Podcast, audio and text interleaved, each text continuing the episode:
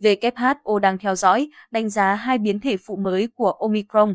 Tổ chức Y tế Thế giới thông báo đã đưa hai dòng biến thể phụ mới của Omicron là 3, 4 và 3 nằm vào danh sách theo dõi để đánh giá xem chúng có khả năng lây lan nhanh hay nguy hiểm hơn hay không. Tổ chức Y tế Thế giới WHO hôm ngày 11 tháng 4 cho biết đang theo dõi một số ca nhiễm COVID-19 mang hai dòng biến thể phụ mới của Omicron để đánh giá xem chúng có khả năng lây lan nhanh hay nguy hiểm hơn hay không. Theo hãng tin Reuters, WHO đã bổ sung 3, 4 và 3, 5 các biến thể anh em với biến thể phụ cốc 3, 1 của Omicron vào danh sách các biến thể cần theo dõi. Ở thời điểm hiện tại, WHO đang theo dõi biến thể phụ 3, 1 và 3. 2 hiện chiếm chủ đạo số ca mắc COVID-19 mới trên toàn cầu, cũng như biến thể phụ 3, 1.1 và 3, 3. WHO cho hay, họ bắt đầu theo dõi các biến thể phụ này vì những đột biến mới này cần được nghiên cứu sâu hơn để hiểu về tác động của chúng đối với khả năng trốn hệ miễn dịch.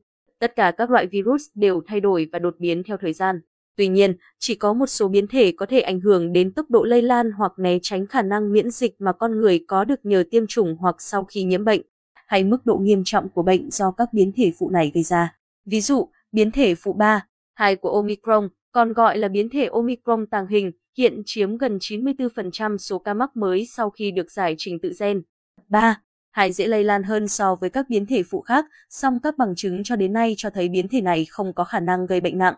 Theo WHO, chỉ có một số ca nhiễm biến thể phụ 3, 4 và 3 năm được thông báo cho cơ sở dữ liệu toàn cầu GISAID của WHO. Cơ quan an ninh y tế Anh tuần trước cho biết biến thể phụ 3, 4 đã được phát hiện ở Nam Phi, Đan Mạch, Botswana, Scotland và Anh từ ngày 10 tháng 1 đến ngày 30 tháng 3. Trong khi đó, toàn bộ các ca nhiễm biến thể phụ 3, năm chỉ mới được phát hiện ở Nam Phi cho tới tuần trước.